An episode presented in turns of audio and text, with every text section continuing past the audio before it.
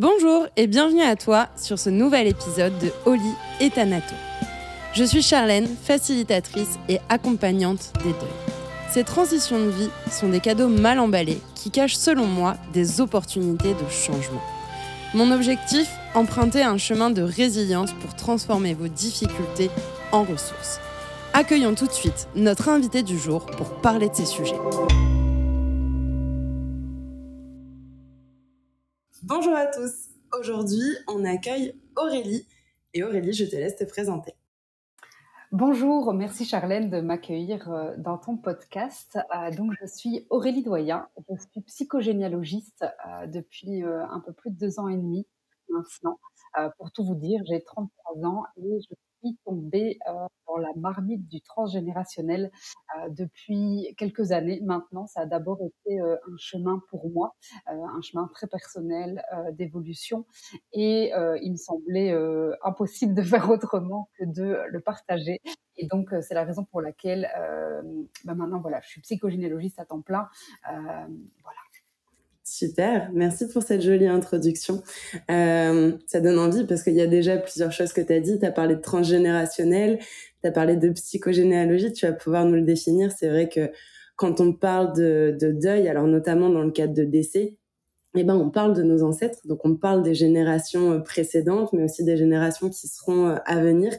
Est-ce que tu peux nous dire pour les personnes qui sont totalement novices, qui connaissent pas du tout cette pratique et cette thématique, ce que c'est un petit peu la psychogénéalogie, à quoi ça sert, comment on, comment on l'utilise dans les grandes lignes, même si on y fera un, un, focus plus particulier par rapport au deuil? Oui, bien sûr. Euh, donc la psychogénéalogie, c'est assez simple. En fait, c'est s'attarder à la mémoire de nos ancêtres. Euh, alors la première chose, c'est que si nos ancêtres n'avaient pas été là, eh bien, on serait pas là non plus. Alors souvent, quand je le dis comme ça, on a un peu l'impression que c'est logique, si ce n'est que on a quand même tendance à oublier euh, que c'est grâce à eux qu'on est là. S'ils n'avaient pas été là, on serait pas là non plus. Donc merci pour ça. la deuxième partie de la psychogénéalogie, par contre, c'est de se dire, ben ok, merci mais non merci euh, pour toutes les mémoires qu'ils nous ont laissées. Donc ça veut dire que euh, bah, de génération en génération, chacun de nos ancêtres a vécu des choses et euh, ils ont déposé dans notre bagage familial des mémoires. Et donc la psychogénéalogie, c'est vraiment venir ouvrir notre sac à dos familial, voir toutes les mémoires qui s'y trouvent et quand il y a des mémoires qui ne nous conviennent pas, eh bien pouvoir s'en libérer. Donc vraiment l'idée principale de la psychogénéalogie, c'est pouvoir être pleinement qui on est euh, en pouvant euh, se libérer de nos mémoires transgénérationnelles. Et donc transgénérationnel, c'est bien tout ce qui est lié euh, à nos ancêtres. Voilà. Super. Tu parles de, tu parles de mémoire et c'est super intéressant. J'ai interviewé une, une personne qui, qui disait justement le deuil. Alors je sais plus la phrase exacte et les mots exacts. le deuil, c'est vivre pour deux. Il y a ce côté, ben justement, quand on fait un deuil, il y a la mémoire d'une personne qui est partie ou du, même d'une situation. Hein. On essaye de, alors parfois de d'enlever, euh, de mettre en mode tabou, de mettre en mode secret parce que parfois il y a des choses autour de cette mémoire qu'on ne veut pas voir et qu'on ne veut pas savoir. Et euh, d'un autre côté, euh, il y a aussi, au-delà du côté tabou, ben parfois, comme tu le disais, le sac à dos. Mais c'est vrai que le sac à dos, il peut être autant positif que négatif. On ne choisit pas toujours.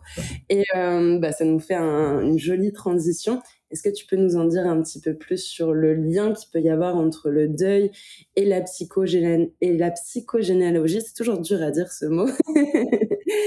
est-ce que est-ce qu'il y a une manière peut-être spécifique euh, d'aborder cette problématique du deuil en psychogénéalogie? Dis-nous-en un petit peu plus, c'est toi la spécialiste. Oui, alors ben, le deuil fait partie intégrante de la psychogénéalogie puisqu'on part du principe que euh, c'est notre histoire familiale et donc dans chaque histoire familiale, eh bien il y a des deuils. Alors on parle bien sûr de, de deuil de personnes, des deuils de situations et donc c'est vrai que c'est très très large comme sujet euh, et c'est d'ailleurs la manière dont, tu l'abordes, Charlène. Euh, mais donc en psychogénéalogie, les deuils, on va vraiment venir s'attarder au vécu de la personne parce que c'est vraiment ça euh, qui, va compter le plus. Euh, mais euh, aujourd'hui, je vais quand même vous expliquer pratico-pratique comment on fait parce que c'est bien de vous dire le vécu, mais on, aime toujours bien savoir un peu comment ça fonctionne au-delà de ça. Et donc, quand il y a un deuil qui se passe, qui se passe auquel une personne est confrontée, peu importe le type de deuil, on, va vraiment utiliser la, trame générale de la psychogénéalogie pour voir comment ça impacte la personne aujourd'hui. Donc la première chose qu'on va regarder, c'est son arbre généalogique, euh, puisque l'arbre généalogique va vraiment nous donner des indications euh, intéressantes par rapport à l'histoire familiale. Et donc l'arbre généalogique, c'est quoi? Eh bien, c'est les prénoms, c'est les dates qui s'y trouvent. Euh, quand on voit un arbre généalogique, c'est les premières choses qu'on voit, hein, les noms, les prénoms, les dates. Alors les dates, c'est toutes les dates, hein, donc date de naissance, date de décès, date de mariage, peu importe. Et donc ça, c'est vraiment un premier regard, un premier éclairage sur ce qu'on a en conscience. Parce que bien sûr, ben, on ne connaît pas euh, notre arbre euh, sur euh, des dizaines de générations, ou parfois si, mais ça reste quand même très très rare. Et donc ça, c'est vraiment un premier aperçu qui va vraiment nous donner des informations super importantes par rapport aux générations passées. Et donc, ça veut dire que on peut, par exemple, se rendre compte qu'il y a des prénoms euh, qui reviennent régulièrement dans la famille. Il y a des dates qui reviennent régulièrement. Et donc, qu'est-ce qu'il y a derrière ces dates-là? Et donc, déjà, ça, c'est hyper intéressant. Et donc, par exemple, euh, pour reprendre euh, le deuil, on peut, par exemple, voir, bah, tiens, est-ce qu'il y a des suicides dans la famille? Est-ce qu'il y a des pertes? Est-ce qu'il y a des deuils qui sont pas résolus? Alors ça, c'est vrai que c'est les deuils potentiellement les plus compliqués, les deuils non résolus. Alors, je m'explique quand je dis deuil non résolu. donc, bah, notamment, ça peut être les suicides dont je viens de faire part juste avant euh, mais ça peut aussi être des deuils d'enfants. Ça, c'est vraiment des, deuils qui sont très compliqués à faire. Euh, des deuils de personnes dont on n'a pas retrouvé le corps. Donc, c'est vrai que je pense par exemple à la guerre. Et donc, euh, ça aussi, c'est des deuils qui peuvent être assez compliqués à vivre. Et donc, voilà, ça c'est vraiment un premier aperçu avec l'arbre généalogique qu'on va faire. C'est une photo instantanée de qu'est-ce qui se passe dans notre famille ici et maintenant et dont on a conscience. Ça, c'est euh, vraiment la première partie euh, du schéma qu'on va utiliser euh, dans un travail psychogénéalogique. Et c'est super intéressant et je rebondis sur ce que tu disais. C'est vrai que quand on parle de deuil non résolu, ça peut autant être des deuils qui sont, ben, qui peuvent être compliqués, oui bien sûr, mais c'est surtout ben, des deuils assez traumatiques, des, des départs, des décès, des accidents de la vie ben, même si euh, voilà c'est plus euh, c'est plus juste et c'est plus facile à accepter une personne qui part sur un âge qui est plus âgé euh, qui va même si c'est d'une maladie mais voilà qui a quand même vécu qui a eu un certain un certain vécu en fait tout simplement qui a profité de la vie que comme tu dis par rapport à des enfants par rapport aussi à des accidents à des suicides ben, il y a cette notion où on, a pris la vie un petit peu trop tôt par rapport à ce que ça aurait dû être. Et forcément, ben, ça a un impact, comme tu l'as dit, dans les notions de transgénérationnel. C'est des choses qu'on garde en mémoire, en fait, tout simplement. Qu'on soit enfant, petit enfant, ça crée des tabous, ça crée parfois des secrets de famille parce qu'il y a des choses qu'on ne veut pas dire, notamment aux générations les plus jeunes. Donc c'est très intéressant et c'est vrai que dans ce que tu nous dis, ça va bien plus loin que ce qu'on peut euh, percevoir un peu de l'arbre généalogique, tu sais, quand on en parle un peu de manière lambda, en mode, bon, bah voilà, il y a mes parents, il y a mes grands-parents, éventuellement mes arrière-grands-parents, mais on va rarement un peu au-delà dans le, dans le, dans le langage commun. Donc ça, du coup, c'est un peu la première variable. Est-ce qu'il y en a, est-ce qu'il y en a d'autres, du coup, que tu, que tu étudies? Oui, donc c'est ça. Donc ça, c'est vraiment la première partie, euh, l'arbre généalogique. Donc là, on va vraiment partir sur des faits. Euh, donc c'est connu, donc notre cerveau va vraiment pouvoir assimiler l'information parce que bah, malgré tout, on est dans une société cérébrale. Et donc moi, je pense que c'est quand même important de pouvoir avoir euh, une information que notre cerveau va comprendre. et d'ailleurs, c'est vraiment ce qui se joue hein, dans les deuils non résolus, c'est qu'en fait, pour notre cerveau, c'est pas logique. Euh, donc voilà, on va essayer de venir remettre quelque chose de logique, quelque chose de, plus cérébral avec l'arbre généalogique.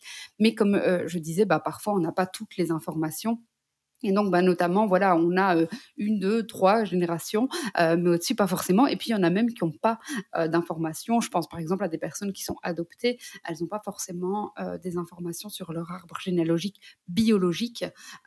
et donc, ça peut leur sembler compliqué de faire ce travail-là, alors que ça l'est pas du tout. Et donc, ça, c'est vrai que je fais une petite parenthèse, mais c'est vrai qu'on entend beaucoup parler de transgénérationnel en ce moment. C'est un peu à la mode. On entend parler de constellation familiale. Il y a eu une série d'ailleurs là-dessus. Et donc les gens se sont fait un peu euh, une idée, une fausse idée de ce que c'est. Euh, et donc voilà, je trouve ça aussi important de pouvoir remettre les choses à leur place en fonction, bien sûr, de, de la de l'outil qu'on va utiliser. Donc là, on est bien sur la psychogénéalogie. Euh, mais donc voilà. Donc, première partie, arbre généalogique. Et puis, la partie suivante, eh bien, c'est la partie, pour moi, la plus importante, c'est le vécu. De la personne. Parce que finalement, au-delà d'un arbre, au-delà de ce qu'on sait, il y a ce qu'on vit. Et pour moi, c'est le plus important, c'est comment on vit les choses et comment nos ancêtres ont pu les vivre également, puisque c'est vraiment ça qui va être inscrit à l'intérieur de nous, de nous pardon, euh, voire même, bah alors voilà, dans notre ADN, puisqu'aujourd'hui on parle quand même d'épigénétique, et donc c'est euh, via ça que ça se passe, c'est comment on vit euh, les choses. Et donc, euh, pour aller voir, pour aller explorer euh, ce que vit la personne, eh bien, on va aller voir un peu euh, tout ce qui se passe autour de ses comportements, de ses attitudes, de ses pensées, de ses croyances. Donc voilà, ça peut vraiment être très, très, très large. et puisque aujourd'hui, on parle de deuil, je vais vraiment vous donner des exemples qui tournent autour de ça. Et donc, euh, si par exemple euh, des personnes dans leur comportement des comportements assez euh, solitaires, on remarque de la nostalgie, une solitude qui n'est pas forcément expliquée pour des raisons rationnelles, eh bien, on peut se dire tiens, qu'est-ce qu'il y a là derrière? Je pense aussi par exemple à des personnes qui s'habillent tout en noir. Alors, je, vais aller jusqu'à l'extrême. On est bien d'accord que c'est un exemple et, et c'est pas c'est pas généralisable, euh, mais par exemple les personnes gothiques, euh, donc qui sont habillées vraiment tout en noir, qui ont, qui ont un teint très très pâle, ok, est-ce qu'il n'y a pas un deuil là derrière? Alors à nouveau, si la personne le vit très bien, tant mieux, c'est top. Et, euh, et, moi je dis tout le temps, on va pas aller déterrer les morts, ça ne sert à rien. mais par contre, si la personne le vit mal, alors on peut se dire, tiens, voilà, par des, petits points comme ça, des, petites choses qu'on peut remarquer, alors on peut aller creuser les choses. Euh, un, autre exemple que, j'entends souvent, c'est des personnes qui me disent mais j'ai tout pour être heureuse et j'y arrive pas. Euh, ok, qu'est-ce qui fait que tu n'y arrives pas? Est-ce qu'il n'y a pas là quelque part un deuil euh, qui n'est pas résolu derrière? Alors à nouveau, de personnes ou de situations, il n'y a pas forcément un schéma type mais donc, c'est toutes des, euh, des choses qu'on peut euh, aller voir. Et donc, euh, avec Charlène, c'est vrai qu'on avait discuté de, de, potentiellement avoir un exemple qui serait marquant pour, pour, expliquer dans, dans, ce podcast. Et donc, on, on, avait discuté ensemble de l'exemple d'Amy Winehouse, qui est assez connue, je pense, de tout le monde. Donc, je, je ne vais pas la présenter. mais Amy Winehouse, elle fait partie du club des 27. Et donc, elle fait partie de tous ces chanteurs qui, qui sont décédés en fait euh, à 27 ans, euh, donc assez jeune hein, quand même. Et donc je, me suis un peu attardée euh, à son histoire. Alors Charlène vous mettra en, copie, je pense, de, ce podcast mes petites notes comme ça, vous pourrez aller les revoir et voir un peu du coup comment je fais mes liens entre les choses, mais notamment par rapport à Amy Winehouse. Et je trouve que c'était très révélateur par, par, rapport à l'exemple que je viens de vous donner, où je vous disais, ben, j'ai le tout pour être heureuse, mais je n'y arrive pas. Eh bien, il y a Pete Doherty qui disait des Amy Winehouse, euh, comme Billie Holiday ou John Lennon, c'était quelqu'un qui avait tout qui avait tout et qui pourtant euh, bah, s'est donné la mort. Et donc voilà, c'est ce genre de petites choses, alors c'est pas des petites choses en fait, hein, mais d'informations de, de, qu'on va aller chercher pour voir ce qu'il y a derrière par rapport euh, au vécu. C'est super intéressant et en effet c'est vrai qu'on s'était dit qu'un un exemple serait parfois plus euh, plus parlant et, euh, et ça permet de donner un peu une trame, des références aussi aux personnes parce que ben parfois ça peut rester un peu euh, alors, il y en a qui diraient lunaire, d'autres qui diraient perché. Moi, je dirais parfois juste pas palpable. Et c'est vrai que quand il y a des disciplines qu'on connaît pas et qu'en plus on est sur un podcast en version audio, ça peut être plus compliqué en fait de, de voir le côté tangible en fait des, des différents éléments. Donc, euh, comme tu nous l'as dit, le côté arbre généalogique, ça, ça va, c'est généralement bien compris. Le vécu de la personne, en fait, c'est ce qui est, euh, je trouve, très pertinent et ça se relie aussi énormément au fait que le deuil, c'est un chemin qui est vraiment personnel. Et notre histoire de famille, nos ancêtres, pour le coup, ben c'est les nôtres. On, alors, ah, si on peut avoir des, des ancêtres communs avec nos frères et sœurs, notre famille, mais sinon, c'est vraiment aussi une famille qui nous est personnelle, quelque chose qui nous est propre et quelque chose du coup qui nous définit de par, comme tu l'as dit, ben, des croyances qui vont euh, se mettre de génération en génération, une éducation, une façon de fonctionner, une façon de voir la vie, une façon, une philosophie de vie en fait tout court. Et ça rejoint vraiment, je trouve, ce côté euh, personnel dans la manière dont on gère le deuil, dont on, dont on chemine en fait dans le deuil et qui est très personnel, qui va être parfois longue pour certaines personnes, parfois courte pour d'autres, parfois très difficile, durer toute une vie, et plus simple et plus fluide pour d'autres personnes. Et c'est intéressant, je trouve, de pouvoir avoir des, des, informations, des, détails, des pistes de réflexion, en tout cas, par l'intermédiaire de, choses qui sont... Euh, alors pas forcément ancré en nous euh, de manière de manière palpable, génétique, mais euh, ancré de manière informationnelle en fait, avec ben, une date de naissance, avec euh, la date de naissance, de décès, de mariage, de divorce par exemple de, de nos ancêtres. Du coup, ça te dit de nous donner un petit peu plus d'éléments par rapport à Amy Winehouse justement sur ce vécu de la personne? Ah oui, oui, tout à fait, euh, avec plaisir. Donc, euh, alors il faut savoir qu'il y a très peu d'informations de date euh, par rapport à Amy Winehouse, donc je, vais vraiment faire avec ce que j'ai trouvé. Mais déjà avec ce que j'ai trouvé, c'est assez intéressant. alors il faut déjà savoir que c'était Amy Jade, je sais pas comment dire en anglais, je suis un peu nulle. Amy Jade, je vais le dire en français. Winehouse. donc elle avait deux prénoms. Donc elle est née le 14 septembre 1983 à Londres et elle est décédée le 23 juillet 2011 également à Londres. Alors, euh, juste ce que je voulais dire avant de, commencer cette petite analyse, c'est que euh, on est bien sur des hypothèses. Donc là, je vais vraiment euh, faire des hypothèses par rapport à cet arbre généalogique là c'est des hypothèses qui devraient être vérifiées par la personne. Donc, c'est le travail psychogénéalogique, c'est vraiment ça. C'est qu'on le fait avec une personne. Il n'est pas question de faire des prédictions, de dire que euh, c'est comme ça et pas autrement. Euh, il n'y a pas une vérité, il y a la vérité de la personne. Donc voilà, ça c'est vraiment hyper important. C'est la personne qui sait. Donc là, je vais vraiment poser des hypothèses par rapport à ce qu'on sait. Euh, et pour vous donner un exemple par rapport donc au deuil. Alors, euh, ce qui est intéressant, donc je vais vraiment reprendre euh, à la fois l'arbre généalogique et le vécu de la personne, comme ça on pourra vraiment faire des liens entre les deux. Du coup, euh, eh bien, la date de naissance d'Amy Winehouse, le 14 septembre, c'est lié à ce qu'on appelle l'exaltation de la Sainte Croix. Alors, c'est quoi l'exaltation de la Sainte Croix? Alors, on est quand même dans une société judéo-chrétienne, et d'ailleurs, Amy Winehouse était issue d'une famille juive qui a été qui a, qui a émigré en Angleterre, donc on est vraiment sur la bonne thématique. Euh, mais donc, on est quand même aujourd'hui encore euh, emprunt euh, de la religion judéo-chrétienne, même si on ne la pratique plus forcément, mais on est bien sur nos mémoires transgénérationnelles, donc c'est important de, pouvoir se reconnecter à ça. Et donc, je vous disais, le 14 septembre, exaltation de la Sainte Croix, eh bien, pour faire très simple, eh bien, la symbolique qu'il y a derrière, c'est que la mort est vaincue par la vie. Et donc, naître ce jour-là, ce n'est pas pour rien.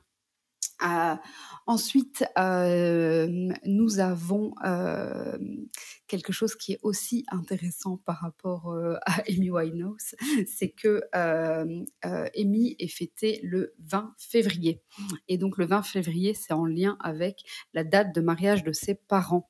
Et donc, ok, on peut se poser la question de qu'est-ce qui fait que Amy Winehouse était plus ou moins proche de ses parents et bah, qui fait que quand elle est décédée, c'est son frère qui l'a retrouvée et c'est son frère qui l'a annoncé à ses parents. Donc voilà, ça c'est des, petits, des petits éléments auxquels on peut s'attarder. Après, on peut aussi voir que Amy Winehouse était très liée à sa grand-mère paternelle, sa grand-mère paternelle donc qui s'appelait Cynthia.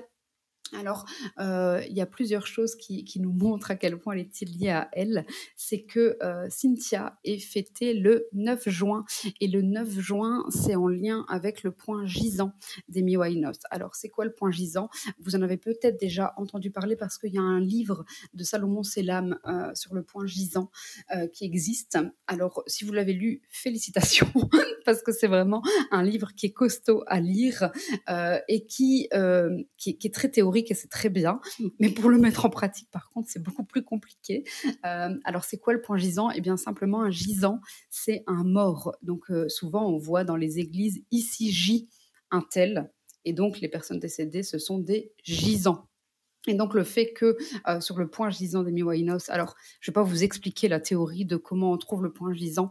Euh, si ça vous intéresse, euh, il y a plusieurs choses que vous pouvez trouver gratuitement sur mon site internet et donc vous pourrez aller plus loin par rapport à ça. Mais en tout cas, c'est en lien avec sa grand-mère. donc elle était effectivement très liée à cette grand-mère. et alors, en plus de ça, on peut trouver que Amy Winehouse avait un tatouage de pin-up qui, qui était tatoué sur elle. Et c'était aussi hommage à cette grand-mère. Donc ça, c'est le deuxième point qui la relie à elle. Et le troisième point, parce qu'il y en a encore un que j'ai quand même pu trouver. Donc Cynthia, étymologiquement, c'est lié à une pierre précieuse. Et je vous l'ai dit, Amy Winehouse avait un deuxième prénom qui est Jade. Et donc Jade est également une pierre précieuse. Le choix du prénom d'Amy a euh, été donné en honneur à son arrière-grand-mère Annie, euh, mais on remarque quand même que le deuxième prénom est lié à sa grand-mère. Et donc, euh, voilà, ça c'est probablement très inconscient, mais ça, nous montre quand même le lien qu'elle avait à elle. Et donc, ben voilà, quand on, quand on voit par exemple le, que le tatouage Hein, Demi Winehouse, c'est une pin-up. Euh, voilà, euh, quand, quand, on regarde un peu à quoi elle ressemblait, Demi Winehouse, c'est assez intéressant euh, de le voir. Donc voilà, ça c'est le genre d'informations qu'on peut retrouver dans un arbre généalogique et qui peuvent pas mal nous éclairer. Et puis je me disais que j'allais vous donner un dernier exemple. Alors c'est un exemple très très très bateau, mais qui va beaucoup vous parler. Amy Winehouse est euh, décédée d'un... Euh, elle a bu trop d'alcool et donc euh, elle était en sevrage d'alcool et, elle est décédée suite à une overdose d'alcool, on va dire ça comme ça. Et puis bah, Amy Winehouse, concrètement, la traduction c'est la maison du vin. Donc euh, voilà, ça peut être euh, une autre euh, explication. voilà. alors j'ai peut-être été vite sur certains concepts, mais donc n'hésitez pas à regarder les notes écrites si ça vous intéresse. Comme ça, vous, vous pourrez peut-être mieux décrypter les choses. Voilà. Il y a une date que tu n'as pas donnée que je trouvais aussi révélatrice et super drôle, c'est la date de conception. Du coup, tu, me corriges si je dis des bêtises, mais vu qu'elle est née le 14 septembre, pour trouver logiquement plus ou moins la date de conception, on remonte à neuf mois avant. Et donc, ce qui tombe au, 14 décembre, et ça m'a fait beaucoup sourire quand j'ai lu tes notes, c'était la Sainte Mélodie. Et, euh, et puis, ben, a priori, hein, de ce qu'on sait, en tout cas, Winehouse était chanteuse. chanteuse. Et, euh, et je trouvais ça, ouais, assez... Euh, assez drôle et assez, euh, et assez symbolique. Et euh, juste pour revenir du coup sur le point gisant, si tu nous le disais en, en un mot, parce que donc c'est en lien avec le décès, sans forcément avoir le, le, calcul, mais pour que ce soit bien clair dans la tête des gens, ça donne un peu quel euh, type d'information du coup? Alors le point gisant, il va venir nous donner la manière dont on va réaliser notre ou nos missions de vie. Donc ça, voilà, il y a des personnes qui disent qu'on a une mission de vie. Moi, j'estime qu'on en a plusieurs. Donc voilà. Mais donc le point gisant, c'est vraiment euh, une tonalité, euh, une énergie qui va venir nous donner comment réaliser notre mission de vie.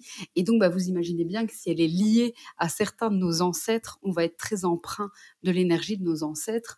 Et donc, pour, donner un exemple, imaginons euh, qu'un ancêtre voulait être professeur d'école et qui n'a pas pu l'être, eh bien, dans la manière dont on va réaliser notre mission de vie, on pourrait être impacté euh, par cela, par exemple. C'est le deuil de ne pas avoir pu s'accomplir professionnellement. Donc, on parle quand même d'un deuil euh, à ce niveau-là. Ok, donc du coup, si notre euh, point gisant, il est en lien avec certaines dates d'un ancêtre ou d'une ancêtre, c'est un peu ce côté-là où on pourrait avoir le, le ressenti sans pouvoir y poser les mots, de, de devoir continuer un projet ou devoir faire telle chose alors que finalement ça ça vibre pas. Je sais pas moi être professeur ou infirmière. Je suis professeur ou infirmière, mais ça n'a pas de sens pour moi, mais je sens qu'en même temps, je dois aller vers ça. Et en fait, il me manque une clé de, une clé de décodage, une clé de compréhension pour me rendre compte que, bah, en réalité, non, je veux pas être infirmière. C'est juste que je suis le projet de l'un de mes ancêtres si je le dis avec mes mots comme ça, c'est à peu près ça Oui, c'est ça, c'est ça. Alors, je, pourrais vous donner euh, plein d'exemples, euh, mais donc euh, prenons par exemple une arrière-grand-mère qui n'a pas su sauver son enfant parce qu'elle n'avait pas à l'époque les, les compétences ou les, les, connaissances médicales pour le faire. Eh bien, aujourd'hui, on va pouvoir tenter de réparer ça en devenant infirmière ou en devenant médecin. donc ça, ça, peut être une chose. je peux également vous donner mon exemple personnel. Moi, j'étais très loyale à ma famille jusqu'à mes 30 ans et j'ai pu décoder pourquoi j'avais fait des études d'assistante sociale. C'était vraiment très lié à ma famille où j'ai joué le rôle de la sauveuse. Et, donc voilà, c'est toujours très intéressant de pouvoir se poser la question de qu'est-ce qui fait qu'on a pris ce chemin-là au niveau professionnel? Alors ça peut être lié à des deuils, donc moi notamment c'est lié au décès de mon papa. mais donc voilà, c'est vrai que c'est des informations, c'est des éléments de l'histoire qui vont vraiment nous, nous éclairer sur qui on est aujourd'hui avec les vécus qu'on a, dont les vécus de deuil. Ouais, c'est super intéressant. Du coup, si je, si je récapitule et tu me diras si j'ai bien tout suivi, donc il y a vraiment le côté très, euh, on va dire très terre à terre, le côté chiffre de ce qu'on peut connaître par rapport à l'arbre généalogique, tout ce vécu qui est très, qui est très subjectif et qui est euh, pour toi peut-être le, j'ai peut-être envie de dire même le plus passionnant et le plus intéressant parce que c'est là où il y a les échanges avec les personnes et où tu vois, tu vois un peu les fils à tirer pour avoir justement les clés de compréhension, les clés de, les clés de décodage, j'imagine. Et euh, pour avoir ben, toutes ces infos, je suppose qu'il y a autant la mémoire euh, orale de la famille, de ce qu'on peut réussir à récolter auprès de nos parents, grands-parents, peut-être arrière-grands-parents, selon les, les générations et, et, le moment auquel on s'intéresse à ces sujets-là. Et euh, j'imagine qu'il y a aussi des clés de compréhension ben, dans justement l'arbre généalogique, mais parfois il y a des, par exemple, des infos qu'on n'a pas. Comme là, tu disais, euh, par exemple avec Amy Winehouse, c'est vrai que les informations sont assez limitées. Et euh, je pense que là-dessus, tu dois, tu dois être comme moi et ça va te donner l'occasion de le développer, mais c'est toutes les réponses, on a toutes les réponses en fait à l'intérieur de nous. C'est juste que souvent on ne sait pas comment y accéder, euh, on connaît pas trop le chemin, mais l'info elle est là. Euh, elle attend juste qu'on ait pris le, bon chemin justement pour euh, pour la mettre en lumière et la sortir de l'ombre. Euh, est-ce que c'est peut-être un, un volet de, de la psychogénéalogie que tu utilises aussi? Ouais, et, donc ça c'est euh, un peu le troisième euh, volet, on va dire, et, c'est ça qui est génial. Et donc tu as, trop raison, c'est que c'est vraiment ça que j'adore, c'est qu'en fait les trois volets ils vont se rejoindre.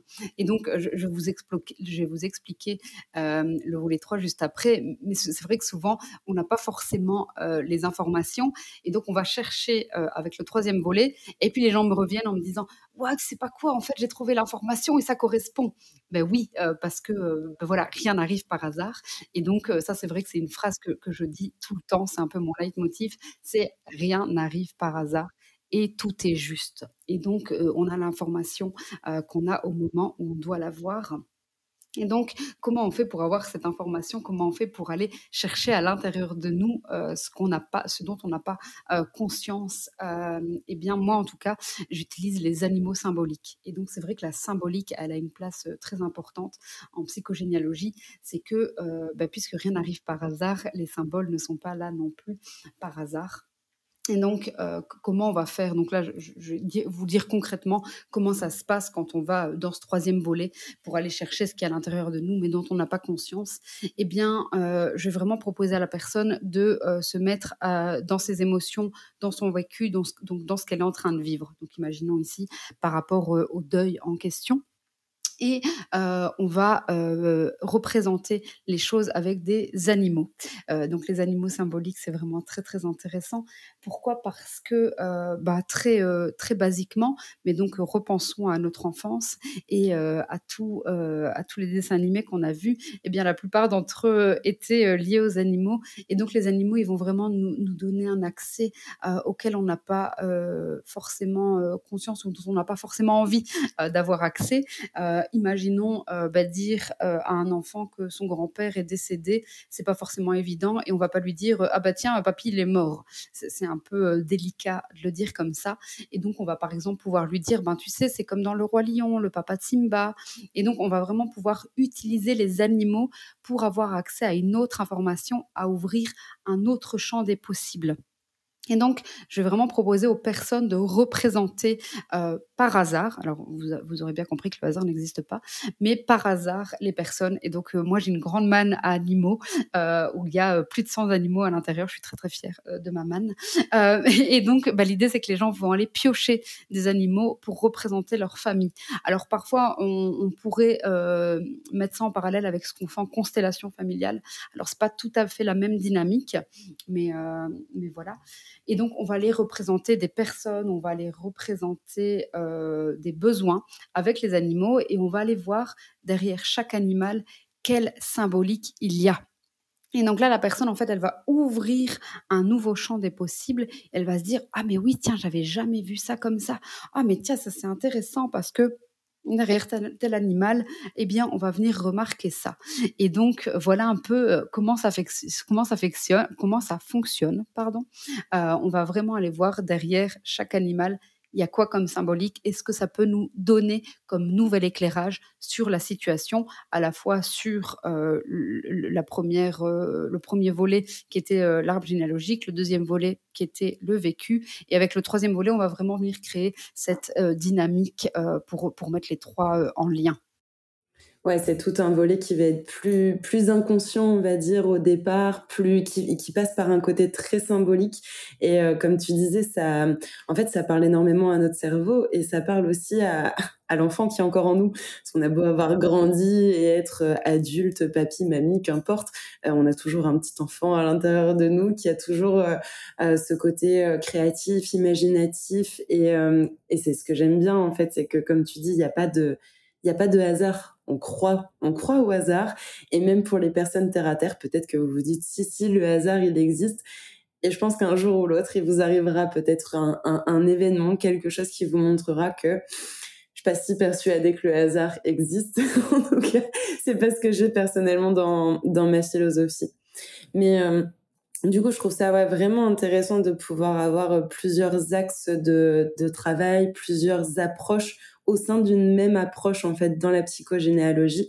Et si j'essaye de, résumer un peu les objectifs, et pareil, tu me, tu me corriges si besoin, mais finalement, ça va être vraiment de, de chercher les, les similitudes avec le, avec le passé pour, euh, alors là, si je le donne dans notre exemple, mais pour avancer et faire son deuil aujourd'hui ou pour avancer sur une situation, peut-être se libérer d'une situation, ce qui est aussi pour moi euh, un deuil, euh, retrouver un bien-être, peut-être une certaine sérénité, euh, trouver une compréhension sur sur certaines choses qu'on ressent ou, ou qu'on ressent pas, mais qu'on n'arrive pas à expliquer. Si on reprend l'exemple de, je suis infirmière, mais alors ça me fait vraiment pas vibrer.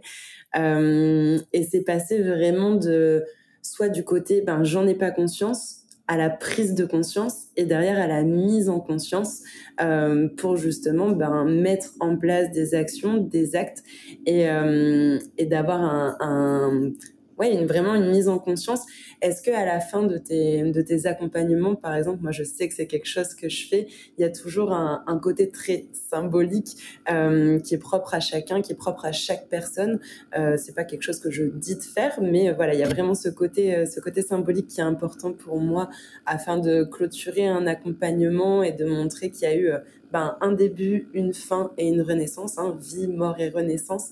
Est-ce que c'est quelque chose qu'on retrouve aussi dans la psychogé oui, alors ça c'est vraiment hyper important pour moi également, c'est que c'est bien beau d'avoir des prises de conscience, ça va pas forcément créer du changement.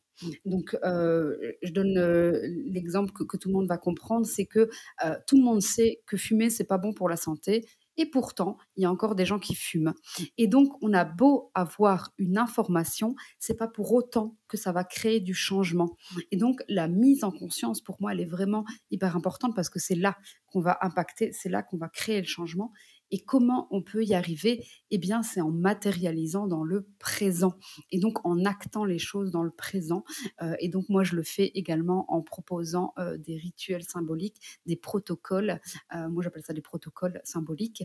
mais donc, c'est vraiment très personnalisé en fonction de ce que la personne a vécu, de, de comment elle a vécu. C'est pas forcément des moments confortables parce que moi, je pense que au plus c'est inconfortable, au plus ça aura un impact à la fois conscient et inconscient parce que c'est comme même ça qu'on veut impacter. Hein. Quand on parle de mémoire transgénérationnelle, eh bien, il n'y a pas que du conscient, il y a aussi de l'inconscient.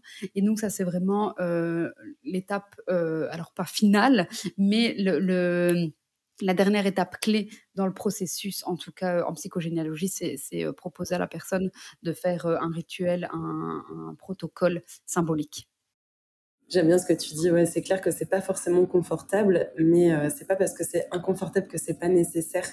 Et c'est souvent dans l'adversité et dans les moments les plus difficiles qu'on rebondit, qu'on évolue c'est rarement quand tout va bien. si tu reprends l'exemple de la cigarette, c'est rarement quand tu es en bonne santé, que tu vas faire un scanner des poumons où tout va bien, que tu tousses pas, où tu te dis tiens, je vais arrêter de fumer. Je dis pas que ça n'existe pas, hein, ça existe, mais c'est quand même pas le plus commun. C'est plus quand je sais pas, tu vas avoir, euh, tu vas te mettre au sport, tu vas galérer, tu vas avoir moins de souffle ou tu vas cracher ou autre. Ben là, il va y avoir un, une mise en conscience, mais bah, encore une fois, il faut passer à l'action, il faut mettre une, une, action, un acte, quelque chose en place, qu'importe ce qu'on met derrière le quelque chose. Oui, le, passage à l'action, il est vraiment hyper important parce que bah, bah, je suis la première hein, à croire en l'univers. Euh, alors, il faut savoir que mon parcours, c'est aussi ça, c'est que il y a 50 ans ça, je vous aurais dit, hein, l'univers, qu'est-ce que tu racontes, ça va pas ou quoi? Euh, Et donc, euh, donc c'est aussi hyper intéressant de voir ça. Mais on a beau croire en l'univers, l'univers, il va pas faire les choses à notre place. Et donc, aujourd'hui, euh, c'est hyper important pour moi qu'on se responsabilise par rapport à nos vies. Oui, on a des ancêtres, oui, on a des choses, on a des, on porte des choses inconsciemment, ça c'est sûr. Et on peut choisir de continuer à les porter et voilà, de, de, rester loyal et de passer à côté de sa vie. Alors j'exagère le trait, mais, mais, comme ça vous comprenez. Ou on peut prendre le taureau par les cornes, on peut euh, se mettre en action pour faire changer les choses et vivre la vie de ses rêves. Et donc ça, c'est vraiment un choix qui passe par l'action. Carrément, et je te rejoins. Ça revient aussi où, euh, voilà, le temps, euh, la, notion du temps, la durée peut être une, variable importante, euh, mais elle est une variable importante s'il y a un engagement, une responsabilité, une action qui est mise en place par la personne. Et dans le cadre du processus de deuil, Bien sûr, le temps est important, le temps est une variable à prendre en compte, mais le temps ne va pas tout faire tout seul. Et euh, je donne souvent l'exemple de, euh, du docteur Christophe Fauré qui parle par rapport à une blessure physique. Euh, si vous êtes fait une blessure et que vous ne la désinfectez pas, ben déjà la cicatrisation va être beaucoup plus longue euh, si elle se fait encore une fois correctement. Et en tout cas, la cicatrice ne sera pas belle, elle va être douloureuse, elle va être pas jolie rien que physiquement. c'est la même chose en fait avec le deuil. Soit vous décidez de, le prendre à bras le corps et, et, oui, ça va être inconfortable, ça va pas être fun, hein, clairement, disons-le, hein, ça va pas être fun. Mais derrière, ça va pouvoir devenir d'une certaine manière une ressource. Et malheureusement, on n'est pas amené à vivre un seul deuil dans notre vie. Donc autant ben, prendre ce deuil qui est peut-être votre situation là aujourd'hui, hein, à l'instant présent, et euh, de prendre cette situation comme potentiellement une ressource pour plus tard, et de développer certains outils, de développer une certaine philosophie, de changer certaines choses, de se mettre en action plutôt que d'être passif ou passive face à cette situation, même si ce côté de, de passivité, il a aussi sa place, il est aussi important, mais c'est comme tout, tout est question d'équilibre, en fait, encore une fois. Je te remercie beaucoup, Aurélie. Est-ce qu'il y avait euh, quelque chose que tu souhaitais euh, ajouter? Euh, bah Non, ça, me semble assez complet. Merci à toi de m'avoir accueilli aujourd'hui. je disais à Charlène, c'est mon premier podcast, donc j'étais un peu stressée. mais, mais, voilà, c'était très chouette de pouvoir le partager avec Charlène. Et si vraiment je, je, devais rajouter une dernière chose, c'est ce que je dis souvent aux personnes que j'accompagne, c'est que la vie, elle est simple, mais elle n'est pas facile. Et donc concrètement, ce chemin que je vous propose avec la psychogénéalogie, c'est euh, pas facile. Et donc c'est ce que Charlène vous disait également tout à l'heure. C'est pas fun, mais par contre c'est simple. C'est nous qui nous compliquons la vie. Et donc vraiment, si vous si vous pouvez retenir ça euh, de manière générale, euh, c'est vraiment un mantra qui est qui est plutôt pas mal dans la vie de tous les jours pour nous permettre d'avancer. Voilà. Merci beaucoup pour cette jolie conclusion. Je mettrai dans tous les cas tes liens en description si les personnes sont intéressées, veulent en savoir plus, lire des articles ou te contacter. Et puis euh, encore merci à toi et je te dis à très vite. Merci beaucoup, avec plaisir. Je vous remercie sincèrement d'avoir écouté cet épisode jusqu'au bout. Votre engagement me touche et me motive dans cette aventure. Je vous invite à me faire votre retour en me laissant votre avis sur votre plateforme d'écoute. Positive ou négative, la critique est constructive et permet toujours de s'améliorer. Ce podcast est là pour répondre à vos attentes. Alors en attendant le prochain épisode, faites-moi savoir les thématiques que vous aimeriez voir abordées sur Oli et Tanato. Nous pouvons en parler directement sur Instagram sur le compte Oliatma. Je reste dans tous les cas à votre disposition si vous traversez actuellement une transition de vie et que vous souhaitez en faire une force et non un boulet au pied. Tous les liens sont en description. Je vous souhaite une magnifique semaine.